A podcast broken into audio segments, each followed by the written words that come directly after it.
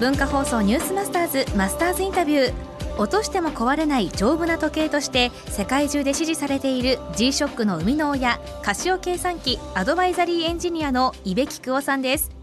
最終日の今日は日本のものづくりの展望そして G-SHOCK の今後について伺いました。やはり日本のいいところっていうのはあのやっぱものづくりのこだわりだったと思うんですね。でやはりそこっていうのは、えー、品質保証にしてもやっぱり全ての部分で、えー、こだわって、えー、皆さんに喜んでいただけるものっていうようなのが原点、えー、だと思ってます。だから、まあ、ここはそのものづくりに携わってる人たち全員がですねやっぱりそのプライドっていうんですか日本の良さ、えー、というのを大事にしていいものを作る？にな、えー、ずっと言ってほしいなって思ってますね。えー、スマートフォンの普及であの腕時計をしない方も増えてきてるみたいなんですけど、はい、どうします？かえこれからアイデアを出さなきゃいけないのは、えーまあ、スマートフォンも持って腕時計も手にすることによってより便利になる、うん、っていうことを、えー、考えていかない限り、えー、腕時計の存在っていうのは非常に希薄になっていくんだろうなっていう危機感を持ってます。新たな G-SHOCK の独自企画進めてると聞きましたけども、はい、実は G-SHOCK は非常識が、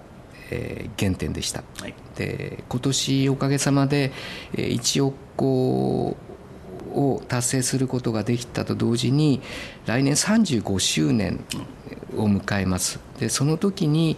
その非常識に戻ってみたいなと思ったんですね。100人が見て、えー、いただいたら100人の方々がびっくりするものを今、えー、企画してます、ただあまりにも非常識すぎてしまって実現の可能性が非常に少ないんですねえー、来年の春にはできてもできなくてもこういうチャレンジをしてますっていうことを、まあ、来年35周年を迎えますので、えー、お話ししたいなだから30来年の春またこのインタビューさせていただいたら お話ができるかなと 思っております。了解しました。最後に、はい、夢は何になりますか？私実はあの趣味でですね無農薬の野菜作りをやってるんですね、で海外出張が非常に多いんですけれども、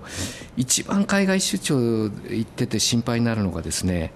初発想がまた生えてるなとかですね。これ水が足りてんのかとかですねそれがものすごい心配になっちゃうんですよ。だからそこにもう少し時間をそれこそ新しいニッチの G ショックで自分のさ家庭菜園の状況がそれちょっと思いつかなかったです。ねいいアイデアありがとうございます。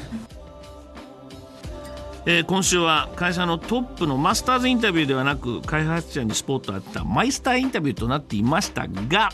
G ショックの非常識。来年そのあたりの企画が出るということなので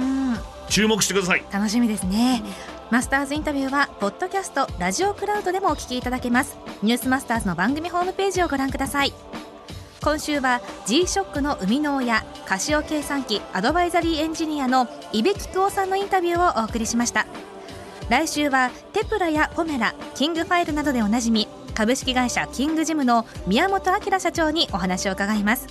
文化放送ニュースマスターズマスターズインタビューでした。